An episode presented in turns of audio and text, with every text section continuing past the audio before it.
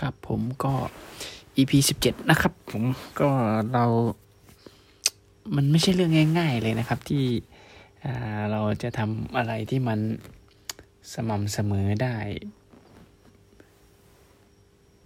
เพราะว่าการสร้างนิสัยมันเป็นเรื่องของการกระทำซ้ำๆให้สม่ำเสมอ ซึ่งอย่างอย่างการออกกำลังกายอย่างเงี้ยเราก็ มีปัจจัยแวดล้อมหลายอย่างที่จะทำให้เราทำได้ไม่ได้ แต่ว่าเป็นเรื่องของความสม่ำเสมอที่เราดำเนินการมันจะส่งผลต่อกิจกรรมที่เราทำว่ามันจะสำเร็จหรือไม่สำเร็จนี้นะครับผมอย่างการออกกำลังกายการอ่านหนังสือ การที่เราเขียนบทความหรือเขียนเรื่องราวต่างๆลงในอินเทอร์เน็ตในแพลตฟอร์มที่เราต้องการ หรือว่าการ record เป็นไฟล์เสียงอัดพวกพอดแคสต์อะไรพวกนี้นะครับ ที่เราดำเนินการอยู่เนี่ย หรือเป็นเรื่องของการทำคลิปวิดีโอลง YouTube หรือทำเป็นพวก cast เกมลงในอินเทอร์เน็ตอะไรประมาณนี้นะครับ แต่ว่าตอนเนี้ยมันก็จะทำให้เราเห็นว่าในในทฤษฎี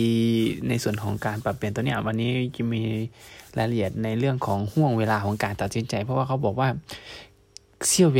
เสี้ยววินาทีของการตัดสินใจ เล็กเรื่องเล็กๆเนี่ยมันจะมีผลต่ออนาคต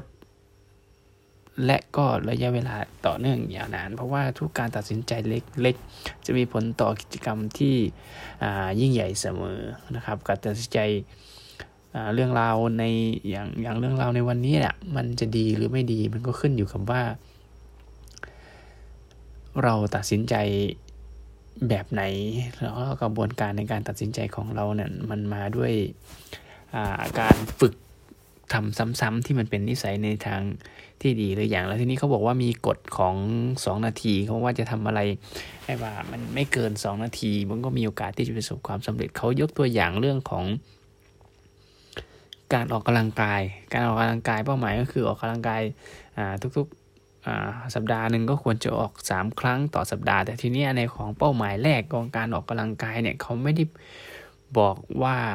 ต้องออกกำลังกายทุกสามครั้งต่อสัปดาห์อย่างนี้นะครับนั่นเป็นเป้าหมายที่เราตั้งไว้ แต่ว่ากิจกรรมที่จะเป็นกระบวนการของการสร้างนิสัยก็คือ การได้สวมใส่ชุดกีฬาเนี่ยทุกวันทำทุกวันสวมใส่ชุดกีฬาทุกวัน แล้วก็การสวมผูกเชือกรองเท้า ใส่รองเท้า แล้วก็การออกมาเดินแค่ 5 นาทีแล้วก็กลับ หรือว่าการได้ขับรถไปในที่ยิมออกกำลังกาย แล้วก็ออกกำลังกาย 5 นาที แล้วก็กลับ แล้วก็ขยับเป็นออกกำลังกาย 15 นาที แล้วก็กลับมาณนี้นะครับ ก็ถ้าเราทำได้สม่ำสม่ำเสมอในกิจกรรมที่มันเป็นระดับที่ง่ายก่อน แล้วเราค่อยขยับขึ้นมาปานกลาง แล้วค่อยขยับขึ้นมายาก อาจจะไปถึงขั้นของการวิ่งมาราธอนได้อย่างนี้นะครับ ก็จะเป็น